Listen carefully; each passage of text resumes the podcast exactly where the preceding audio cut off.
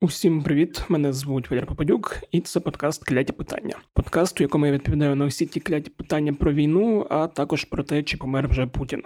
Якщо що, то Путін не помер, але ми все ще тримаємо за це кулачки. А у цьому епізоді ми будемо говорити не про смерть Путіна, а про НАТО. По-перше, НАТО так багато не обговорювало ніколи в історії України, як зараз. По-друге, НАТО так сильно не критикували, як зараз. От Останнє я пам'ятаю, як його критикувала моя вже покійна бабуся, десь у році 2005-му, яка казала про натовські бази десь на території Луганщини, і казала, що тільки Янукович зможе їх зупинити. Ну і взагалі е, про НАТО говорити зараз це важливо, бо наші шанси потрапити у НАТО не були е, настільки високими ніколи в історії, хоч би там що не казали наші європейські партнери е, про те, що не на часі. Ну і разом з тим, взагалі, факт нашого шляху до НАТО або нашої позаблоковості є головною темою на переговорах з Росією, і, начебто, Україна готова поступитись, якщо отримує якісь інші гарантії від наших західних партнерів партнерів. Тому, оскільки ця тема важлива, я вирішив поговорити про НАТО з редактором Європейської правди Сергієм Сидоренком, якого можна назвати одним з найкращих НАТО-знавців в Україні. І власне Сергій пояснив мені, як треба оцінювати допомогу НАТО, де її слід критикувати, а де її критикували весь цей час даремно. Взагалі, чому саме наша перспектива в НАТО зараз найближча як ніколи і що не так з безпековими гарантіями, які б зараз піарять члени переговорної групи з Росією. Там, якщо що не лякаєтесь, в якийсь момент почне лунати сирена, то не у вас, то у Сергія будьте до цього готовими, як власне до кішки, яка мяукає, але недовго. Коротше, розмова про НАТО. Давайте слухати. Сергію, привіт.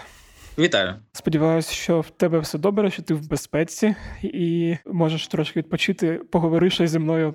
Про НАТО зараз кажуть, що в безпеці це такий замінник слова за кордоном, то ні.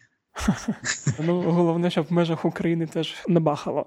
Отже, я хотів з тобою поговорити про НАТО, бо з самого початку вторгнення почалося дуже багато розмов про членство України в НАТО. Навіть були розмови про членство НАТО в Україні на фоні того, яких результатів на початку показувала українська армія. І в якийсь момент, от там я пам'ятаю, ти писав едіторіал, точніше не ти, а європейська правда писала. Ти та твої колеги якраз про перші такі суспільні реакції щодо НАТО. І ми, коли його публікували в телеграм-каналі там у пекляті питання, я в коментарях бачив От багато схожих коментарів щодо того, що типу НАТО нам не допомагає і допомагає замало, і взагалі це не НАТО нам допомагає, а країни-члени НАТО нам допомагають. і Це зовсім різне. І коротше, НАТО не зливає, і все таке. Хоча мені на той момент здавалося, що як же так, тут і зброю поставляли до початку війни досить активно, і завдяки цій зброї українська армія зараз показує великі результати. І я от хотів би взагалі запитати, чи є різниця допомоги між НАТО і просто окремих країн, які є членами НАТО, чи все це різне? Дивіться, тут відразу є питання. Ми ж погоджуємося із тим, що НАТО це велика військова потуга. Ну я би сказав, що найсильніша у світі. Ну може хтось посперечається, поставить на перше місце, припустимо, великий русський народ, але ну, вже я думаю,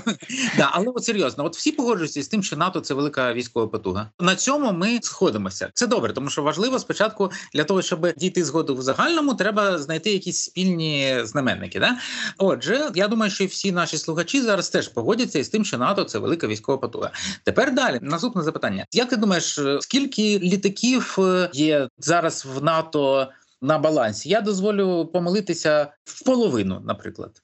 От як ти думаєш, скільки так? Я думаю, тисяч п'ять більше ніж половину помилився. У НАТО є один літак. Ага. Один взагалі. От тільки один Аякс. Це у НАТО як організації, да? Да, немає жодної гармати, жодного кулемета, жодної ракети. Є Аякс. Я можу помилятися, можливо, їх два. Можу з цим помилитися, але якщо не помиляюся, то не змінилося. і Він один. Це літак-розвідувач, який власне був куплений за кошти альянсу і стоїть ну умовно на балансі одного з е, підрозділів НАТО, скажімо так, тобто військової частини. І да, зараз сирена почалася. Я сподіваюся, вона нам не дуже заважатиме. Я думаю, може вже навіть залишити це як подкаст в умовах військового часу, що ти записуєш, а в тебе на фоні сирена. Бо зараз вона в Києві в тебе, може в мене раз у Львові почнеться. Ну що ж, доведеться із звуковим супровідом, е, і насправді дякуємо нашим е, і збройним силам, і, е, і в цьому разі, передусім, протиповітряній обороні, яка захищає Київ від імовірних е, повітряних ударів ракетами. Е, але повернемося до НАТО. Отже, на балансі НАТО немає зброї, тому що навіть той літак, який є, це розвідувальний е, безпілотник, умовно називаємо його так, який uh-huh. насправді дуже допомагає Україні, тому що він тривалий час патрулював до початку вторгнення. Він патрулював е, повітряний простір поруч із російським кордоном та з окупованими частинами. Точніше, не те, що патрулював, а він збирав розвідувальну інформацію. Його особливість в тому, що він тривалий час може перебувати без посадки, без підзарядки у повітрі. Дуже тривалий. А інших якихось власне засобів ведення війни, як такої, у НАТО немає. Все е, перебуває на балансі держав-членів. Немає військових баз НАТО. Ну їх не існує, просто не існує в світі. Попри те, що ну є така як назва. Невже перший канал російський бреше? От в тому то і річ. Тобто, ми насправді перебуваємо в якійсь матриці е, про те, що у НАТО є багато зброї, і вона зажимає, не дає нам її. Я не знаю, чи перебуваю у тій самій матриці і офіс президента умовно, який генерував меседжі про те, що от НАТО нам не хоче надавати е, зброю. Чи це було е, просто в серцях? От сказано, але свого часу, коли НАТО власне з балансу організації нам надало пальне, от пальне у них є для того, щоб були спільні умовно запаси НЗ, що називається на якийсь е, особливий період, щоб ними могли користуватися держави-члени члени під час знову ж таки спільних навчань і так далі. І пальне вони нам виділили. Дійсно, НАТО формально нічого не надав. Але водночас я не можу собі навіть припустити можливість того, щоб всю ту величезну махіну зброї, величезний обсяг зброї, який ми отримали, щоб ми його отримали, якби Україна не мала настільки тісної співпраці з альянсом перед тим. Тому що нам це все надали власне через те, що альянс знав, як працюють наші збройні сили. Ти сказав, що якби не співпраця з Україною, нам би всього цього б не надали. Тобто співпраця попередніх років. Тут питання навіть не те, що співпраці. Важливий момент взагалі у військовій справі і у е, військових альянсах, у військових союзах, безпекових союзах найважливіша валюта Ну, звичайно, е, можна говорити про те, що умовно валютою є здатність армії воювати, і це та валюта, якої у нас зараз огор дофіга. Ми це довели. Але крім того, є важлива валюта. Ну в лапках, звичайно, це довіра. І власне надають зброю, надають крім зброї, також розвідувальні дані саме тоді, коли до отримувача цих даних цієї зброї є довіра. Питання було навіть не тільки в тому, або навіть не стільки в тому, що вона прагнула до НАТО. Найголовнішим було те, що ми у своєму прагненні до НАТО ми допустили альянс до реформування нашої системи безпеки, і це не лише збройні сили, не лише генштаб і Міноборони окремо, бо це в принципі ну взагалі різні структури вони перетинаються, але мають бути відокремленими. І експерти НАТО, експертиза НАТО, поради допомагали реформувати їх, або навіть за великим рахунком створювати майже з нуля тому що до 2014 року, на жаль, військова сфера була свідомо навіть розвалена, і от завдяки тому, що вони надавали нам цю експертизу, вони знали, що у нас надійний генштаб, що у нас умовно ця зброя не піде далі. Вони не знайдуть потім в якийсь момент джавеліни десь у Сирії, умовно, але ну байдуже де що вони можуть довіряти українським військовим. Це завдяки цій довірі, зрештою, ми отримали доволі багато зброї, дійсно, яка допомагає допомагала нам захищатися від перших днів. До речі, от мені цікаво, ну я зараз подумав, що от е, з перших днів нам вже Сполучені Штати і Британія, здається, найбільше це дві країни були, які почали постачати зброю, і Джавеліни, і Енлави, і там багато чого іншого. І в той же час я так розумію, країни, в тому числі і країни, які члени НАТО, думали, що Україна довго не вистоїть і боялися повторення афганського сценарію, коли таліби знищують всю цю структуру демократичну і швидко захоплюють країну. Як от це таке невеличке протиріччя, що вони одночасно нам на початку і давали зброю, і боялися давати більше, бо що ми здамося і там за три дні, як нам прогнозували ці різні розвідки. На початку, коли до вторгнення, да, да, да, до вторгнення свого да. часу ще до того особисто ну спілкувався із міністром закордонних справ однієї з держав-членів НАТО, який був тут. Він це назвав вирівнюванням балансу. Чому вони це робили настільки, як показано, перед камерами завантажували ці літаки, перед камерами розвантажували і робили максимально публічно абсолютно всі постачання, не тому, що вони хотіли піаритися. Їх виборцю це ну було за великим рахунком по барабану. Вони хотіли, щоб це побачив Кремль і щоб це побачили російські міноборони. Тобто їх мета була накачати зброєю Україну до того рівня, щоб Росія не зважилася напасти, зрозумівши, що втрати будуть занадто високими. Тобто, щоб Росія зрозуміла, що тут вже ну є багато зброї, так просто взяти Україну е, вони не зможуть. Росія цього не зрозуміла. Чому саме це не до мене питання? Я дійсно в російській політиці е, я і раніше знав, що я не розумію, але після цього я зрозумів, що я взагалі не розумію. Я так е, тих росіян послухав, які типу розуміли. Вони вже зрозуміли, що теж вже нічого не розуміють. Ну от, от, от власне, тобто дуже складно просто раціонально це все аналізувати, тому що дійсно там нашої раціональності немає, і власне тому вони постачали. Тобто вони знали, що на той момент Україну вони відчувають, що mm-hmm. зброя, яку вони постачали через те, що Україна йде до НАТО, що працює військове відомство та генштаб за ну за стандартами НАТО. Вони знали, що давати зброю можна. І ну дійсно вони сподівалися, що Росія не нападе. Приблизно за тиждень до того, як Росія напала, це припинилося, тому що з'явилися розвіддані, яким, на жаль, е, відверто скажу, і я на той момент не довіряв е, настільки, і е, як бачимо, і наше керівництво не довіряло, і європейці навіть не довіряли. Але от тоді в Штатах з'явилися розвіддані про те, що Путін ухвалив рішення про вторгнення, і після цього потік зброї дійсно припинився, тому що вони думали, що ну, якщо Путін вирішив вторгнутися, значить він вважає баланс недостатньо накачаним. Що він вважає, що він Україну швидко візьме. Ну не вийшло на щастя. Ми встояли і знову пішло накачування, бо вони вірять в Україну. Тепер таке питання: от теж от вся та критика, я не знаю наскільки там вона була такою правильною чи неправильною. От щодо того, чи багато нам зброї давали, чи замало. Як ти от можеш там збалансувати? От за що НАТО можна критикувати в їхніх комунікаціях з Україною, в їхніх постачаннях зброї Україні там в тих чи інших позиціях, там щодо передачі якихось літаків закритого неба, і за що критикувати не можна, бо це так із е, розряду якогось дуже нереалістично завищених очікувань. Я так розумію, що до цих очікувань підходить якраз історія з закритим небом. Це дуже правильне запитання. От реально дуже правильне, тому що у нас Дякую. от ми в цьому балансі. Ми я маю на увазі суспільство. Дуже часто хибимо і беремо крайні точки. Дійсно, НАТО можна і треба критикувати, і дійсно варто критикувати не за все. На мою думку, і от особисто я би поставив ну найбільш критичне запитання до НАТО, і тут Мені складно сказати, чи від початку воно було тільки до НАТО, чи від початку все таки воно було до обох сторін до України та НАТО разом. Mm-hmm. Я не знаю, але вина НАТО від початку в цьому є. Це те, що нам постачаючи джавеліни, не постачали в такому ж обсязі умовно серйозні long range, тобто як далекої дії системи протиповітряної оборони. Ага. Це те, чого нам найбільше бракувало, і бракує досі.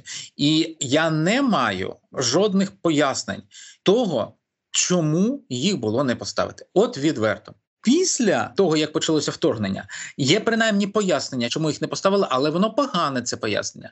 На відміну від Джавелінів та НЛО, не можна просто передати Україні Петріоти, тому що вони мають навчити українців е, з ними працювати. Має бути команда супроводу, яка буде слідкувати перший період і так далі. А це означає, що ці люди, які навчатимуть, мають бути військовими е, альянсу. Угу. Тобто зараз вони я ж розумію, пішли за схемою, що вони передають комусь з країн-членів НАТО, а ті передають там ці радянські це 300 С-300. цими системами С-300. наші військові вміють користуватися. Вони є і були на озброєнні української армії. Угу. І ну відповідно ними можна користуватися, просто передавши.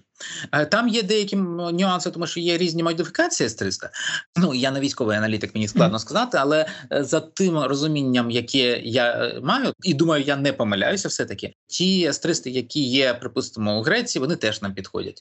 Але можливо, що існують якісь інші, які можуть і не підійдуть. Ну але тут є нюанси. Загалом с 300 мають підійти. От е, зараз піднімається час від часу питання щодо того, щоб Туреччина нам змогла поставити С 400 новітні системи озброєння, і ось тут е, ну вона їх нам не поставить. А я так розумію, там проблема з тим, що Росія їм Росія передавала чи ні? Це новітні системи російські, і Туреччина їх не продасть. Але ну я не знаю, чи можуть наші фахівці от просто з С 300 пересісти на С 400 Е, Просто не знзнаю, е, але дуже припускаю, що ні, тому що я пам'ятаю, що коли свого часу росіяни передавали Туреччині С 400 то е, російські фахівці тривалий час. Мали перебувати там в Туреччині власне для того, щоб цю передачу забезпечувати, забезпечувати постановку на бойове чергування і так далі.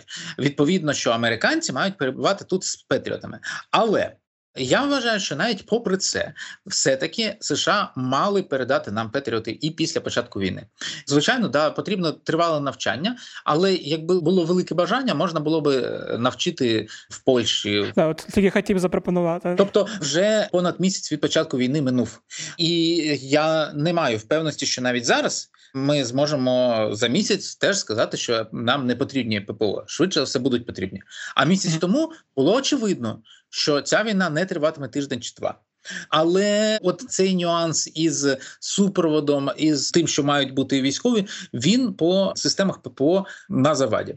Що ще чому я не просто би дорікнув, а я вважаю, що це ганебно з боку НАТО. Це те, що вони не передають ту зброю, яку можна характеризувати як наступальну офенсів.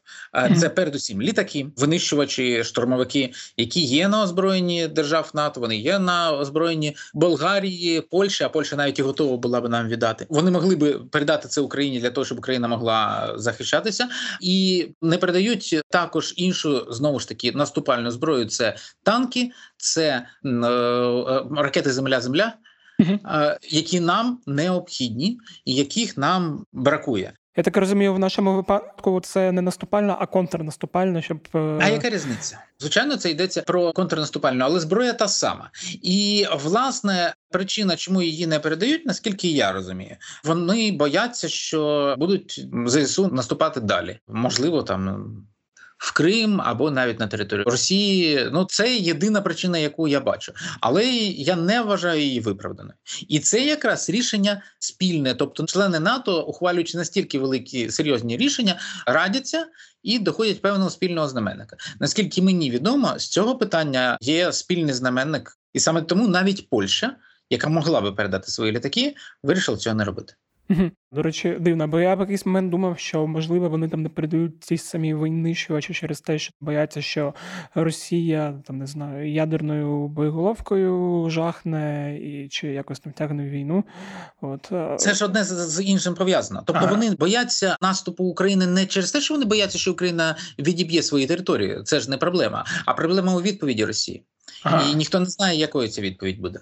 Ага, зрозуміло. Ми поговорили про те, за що можна хвалити НАТО зараз, за те, що вони все одно надають нам зброю в великих обсягах, і в принципі, ну це зараз так очевидно. А от я так розумію, за що даремно ругають. В першу чергу це відкрите небо яке, наче вже з порядку денного трошки пішло. Зараз мені видається, що це вже почали за це ругати менше. Дійсно, нюанс з закритим небом. Я вважаю, що це та історія, де Україна вистрілила собі в ногу і почала критикувати НАТО там, де альянс цієї критики не заслуговував, тому що ми вимагали того, що апріорі було не реалізовано в світі. Не існує жодного прикладу, коли закривали би небо над іншою державою, в якій йде війна, у разі коли нападником є не обов'язково навіть ядерна, але дуже велика і потужна в плані контролю небом держава. Тому що всі інші приклади, коли закривали небо, це були приклади, коли закривали слабке небо, там де це можна просто зробити без жодної втрати особистого складу закривальника, скажімо так, або з мінімальною втратою. Тому закривали небо над Сербією. По перше, після того як знищили сербську ППО. По друге, наскільки там мігів тих було у Сербії, да вони теж здійснювали виліти, але мінімальні. Uh-huh. Але навіть в тому випадку був один стелс, якщо я не помиляюся, який вдалося збити. Ну тобто, ті, хто закривають небо, не хочуть, щоб їх літаки падали десятками і сотнями. Закривали над Лівією. Формально там були і винищувачі. Але реально ні, і там закрили небо власне для того, щоб авіація держави не бомбила повстанців чи ну тих, хто боровся із режимом. Угу, Зрозуміло. А це могла бути такою стратегією там не знаю, Зеленського, команди Зеленського, що просимо більше, ніж ми розуміємо, що отримуємо заради якогось меншого, тобто тих ж систем е, ППО, які нам так довго надавали. Мені складно залізти в голову, але мені здається, що це була віра в те, що захід закриє, тому що ага. насправді Україна зробила дуже багато неможливого за цей час. Ніхто не міг уявити, що ми зможемо переконати захід закрити свіфт для Росії, хоч він не повністю закритий, але що можна буде переконати Німеччину відмовитися від нафти, а вже майже відмовилися. Ну і так далі. Тобто, дуже багато було досягнуто того, що здавалося абсолютно нереальним. І мені здається, що на цій хвилі за високих надій було сподівання, що вдасться дотиснути закриття неба. Після того, як з'явилося розуміння в тому, що небо не буде закрите, тому що це неможливо, заходом не буде закрито. Риторика офіційного Києва змінилася радикально, і ми почали говорити: дайте нам можливість закрити небо самим. Тобто, власне, зараз ОПУ і каже: якщо ви не закриваєте небо самі, дайте нам його закрити. Тобто, відразу йде і другий меседж. На початку цього другого меседжу не було, і я вважаю це помилкою. От, до речі, ти сказав, що цією історією Україна сама вистрілила собі в ногу. Ну, в принципі, так розумію, ти маєш на увазі те, що на цій хвилі почалася критика НАТО, і взагалі рівень довіри до НАТО почав знижуватися. І те, що ти описував в кількох статтях, що от на фоні е, особливо новин про цю мирну угоду і створення якогось нового союзу, який нас буде захищати, почалися розмови про ну, позаблоковість і викреслення цього курсу євроатлантичного я так розумію з конституції. А як ти теж гадаєш, це була така спланована компанія, чи е, якась спланована компанія, яка виявилася щирої позиції, що ми думали, що НАТО нам допоможе, а воно не допомогло, і ми зрозуміли, що от ми на вас образилися, ви нам не допомагаєте. На 100% переконаний, що зараз ця антинатівська риторика, яка часом доходить аж навіть до істерики. На жаль, вибачте, не можна зараз кажуть критикувати владу, і це правильно, але іноді доходить до того, що доводиться, і от те, що зараз ми чуємо, зокрема, на жаль, і від офісу президента, це спланована кампанія по дискредитації НАТО на абсолютно надуманих підставах.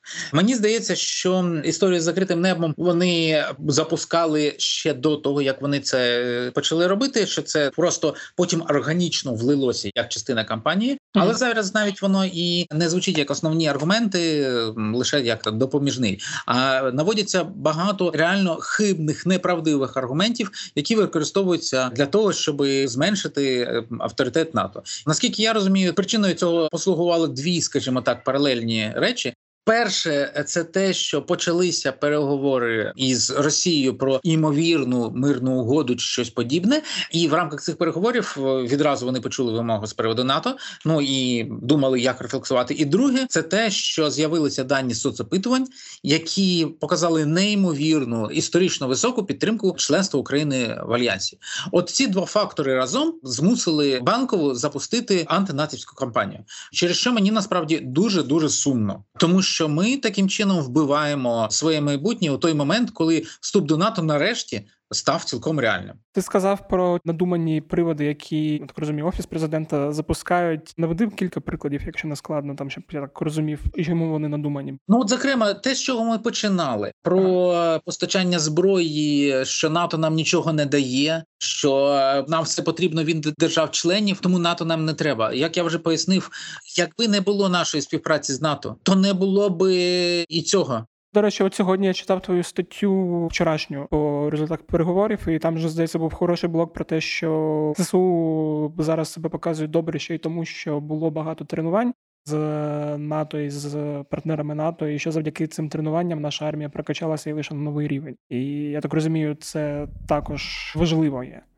Це важливо і ще, от якщо ми говоримо про хибні наративи, які підкреслю свідомо хибні, надумані і свідомо хибні, банкова знає, що вона говорить неправду. Вибачте, але іноді навіть часи війни, коли ставиться під питання майбутнє держави, доводиться казати і так. То це те, що е, нібито Зеленському говорили, що Україна ніколи не вступить в НАТО. Це брехня. Вибачте, це брехня.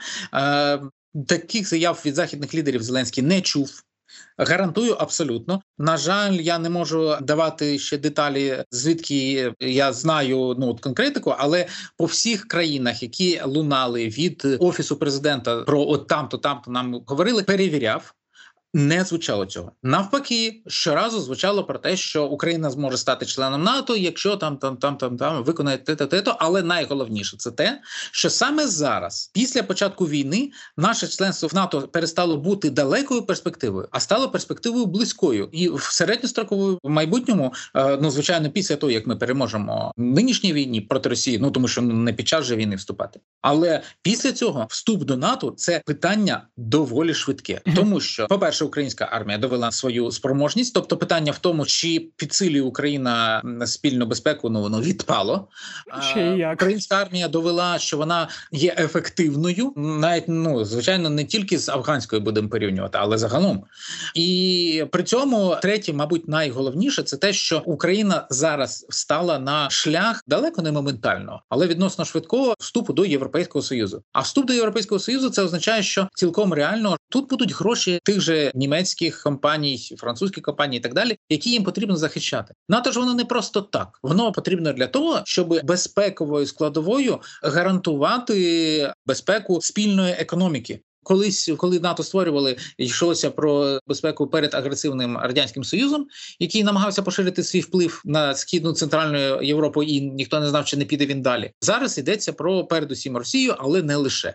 І в будь-якому разі ідея НАТО в тому, щоб гарантувати стабільність економіки перед безпековими ризиками. Ідея Євросоюзу в тому, щоб зробити розвиток економіки. Ці дві складових вони поєднані у ситуації, коли той же офіс президента визнає, що ми зараз нарешті стали на шлях вступу до ЄС, і цей вступ відбудеться значно швидше ніж прогнозувала та ж. Кешті Калюлайт, колишня президентка Естонії, пам'ятаєш, торік стали знаменитими. А це інтерв'ю своє, да, яке ти в неї брав, так да зараз ніхто не говорить про 20-річний горизонт вступу. Це навіть смішно, і от зараз, коли і в одну і в іншу організацію ми можемо вступити ближчим часом, говорити про те, що нас не чекають в НАТО, це нонсенс. І банкова знає, що це нонсенс. На жаль. Ця риторика зберігається. Е, я правильно зрозумів, що умовно, якщо там якісь німці чи французи будують у нас там на території там не знаю Запоріжжя завод автобудівний, то вони таким чином захищають, щоб там наступного разу Росія його не розбомбила, як той же Рівермол, якщо вирішить ще раз напасти. Тепер от я хотів запитати: а от той факт, що умовно Фінляндію вони готові відбирати без вагань прямо завтра, а з нами просять почекати, почекати, це відбувається тому, що ми в стані війни, так.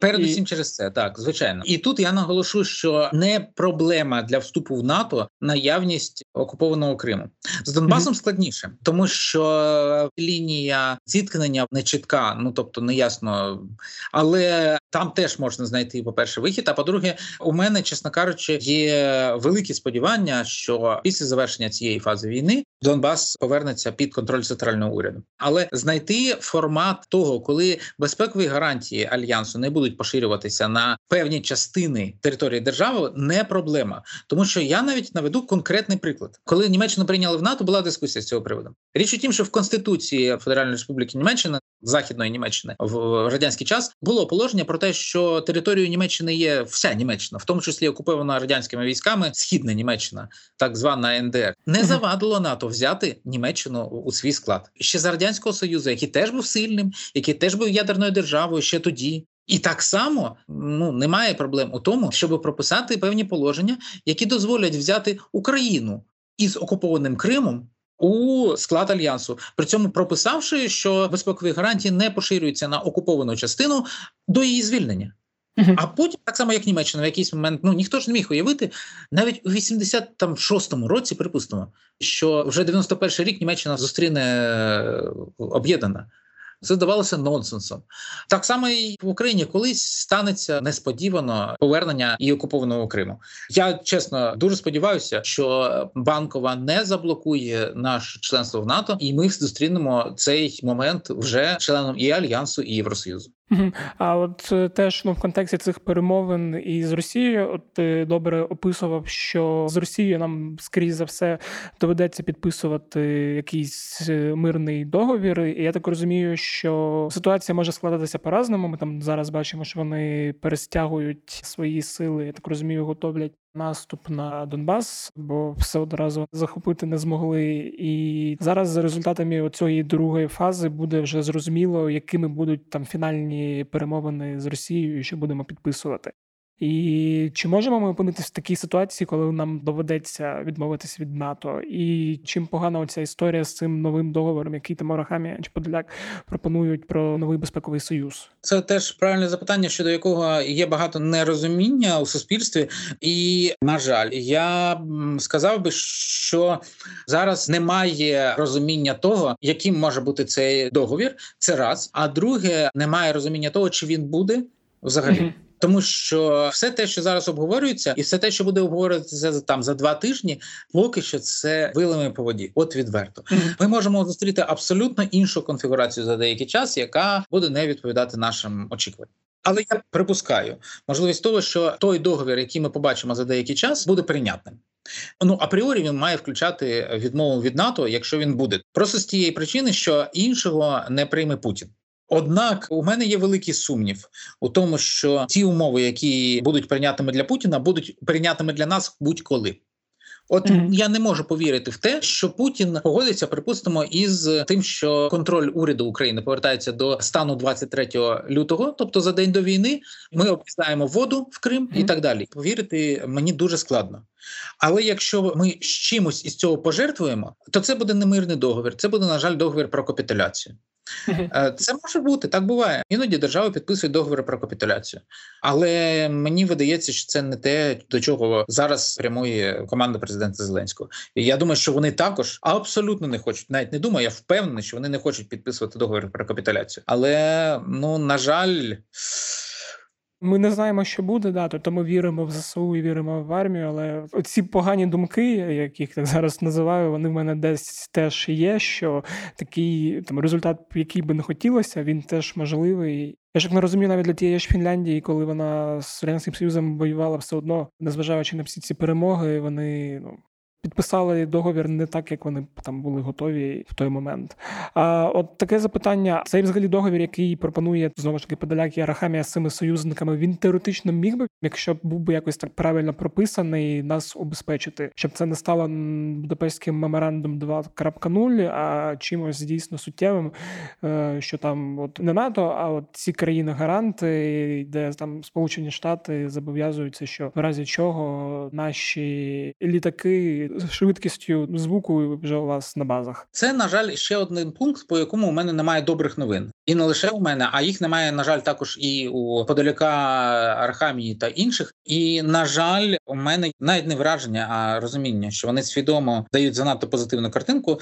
Це зрозуміло у часи війни е, діє військова пропаганда, тому вони намагаються покращити картину. Але у мене як у представника, скажімо так вільного медіа і людина, яка вірить в вільні медіа, у мене є переконаність, що зі суспільством треба вести діалог чесно, навіть mm-hmm. у часи війни.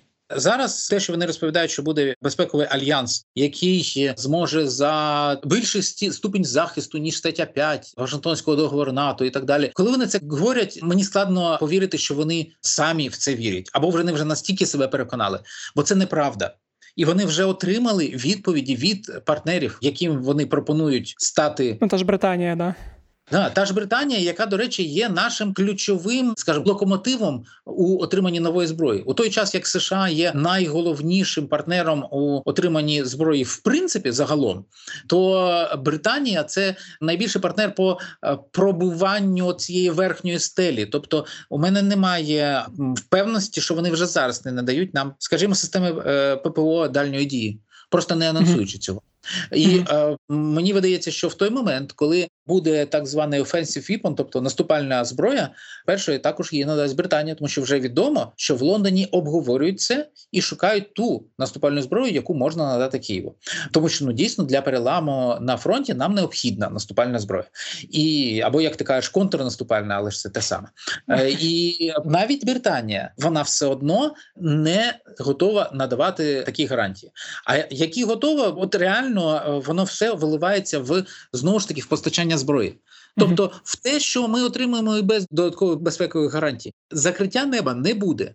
Бо все те, що я пояснював на початку про участь збройних сил цих держав у війні з Росією, вони на це не готові зараз, і вони не будуть на це готові після підписання цих гарантій, тому що вони не хочуть воювати із ядерною державою, і їх можна зрозуміти насправді. Та особливо коли голова цієї ядерної держави і така людина, як Параної, Путін. Да. да. Це будуть дуже дуже обмежені гарантії, які по суті не будуть відрізнятися від того, що ми маємо зараз. Ну скажімо, Будапештський меморандум плюс. Угу. Да, ти сказав про пропаганду. Я от подумав, що тоді виходить, що там той же Рахамія зараз виглядає трошки як Мідінський, який який після тих же перемовин стамбульських вийшов і почав на російському телебаченню російським глядачам, цим які були там нагодовані пропагандою, розповідати, що от ми Україну змусили відмовитись від е, військового вирішення Криму, що вони там не підуть в НАТО. Тобто, я так розумію, фактично створюються додаткові якісь перевоги, які насправді нічого не мають. Бо я вчора так трошки слухав Арахамі в телемарафоні цьому, і там ну було якось все дуже радужно і дуже позитивно, як мені здалося. На жаль, ситуація далеко не така радужна і не така позитивна. Я розумію, що їм хочеться підживити віру українців у світле майбутнє, але але але тоді який у нас зараз вихід? Я так розумію, що не відмовлятися від НАТО і тягнути з цим, я так розумію, до останнього, вірячи в те, що ЗСУ ще далі відсунуть ворога, і ці переговорні позиції будуть зміцнені. Правильно складність ситуації в тому, що простого виходу немає. Немає того, що можна порадити і сказати: от робіть так, тому що умовно я не маю ані повноважень, ані морального права говорити Зеленському, що треба Україні терпіти подальші військові жертви. Ну тобто, якщо ми затягуємо, ми маємо більше жертв. Це факт, да але ну, єдине, да. що я можу сказати і порадити, і ну я чудово розумію, що там це теж усвідомлюють. що Україні необхідний той договір, який зрештою не буде сприйнятий як капітуляція. Це раз.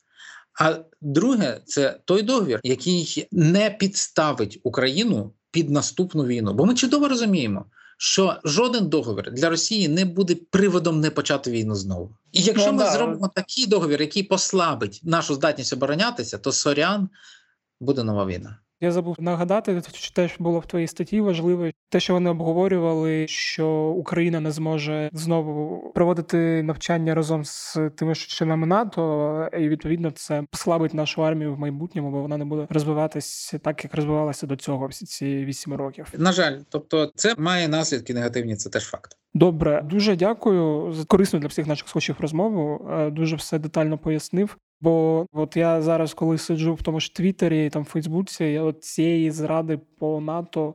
Там ну її дуже багато, і вона просто в якийсь момент наросла таким сніжним сніжним комом від багатьох людей, там навіть від яких ти не очікував таких реакцій, вони там є. Тому да, ці речі треба вважаю пояснювати та проговорювати, і ти дуже цим сьогодні допоміг. Дякую. Дякую тобі і вітання читачам. Єдина порада. Віримо в ЗСУ. Да, віримо в ЗСУ і слава Україні. Героям слава. Сподіваюсь, після цієї розмови ви стали краще розумітися на цій темі. А якщо будуть якісь е, нові подробиці і по перемовинам, і взагалі по якимось результатам домовленостей з Росією, ми обов'язково поговоримо з Сергієм на цю тему знову. А поки що, якщо вам сподобався цей епізод подкасту, ви можете поставити йому оціночки в Apple Podcast та написати якийсь відгук. Якщо у вас є на це час, якщо у вас дуже багато часу, та ще є зайві гроші, раджу їх інвестувати у якийсь фонд, який допомагає армії, наприклад наприклад, повернись живим. Чим більше інвестицій, тим менше російської техніки залишиться вцілілої, а й більше шансів на те, що Росія зазнає поразки. Всі подкасти української правди можете знайти в Apple Podcast, Google Podcast та на сайті Української правди. А на цьому все з вами був Федір Попадюк. Сподіваюсь, коли вийде наступний епізод, ми переможемо.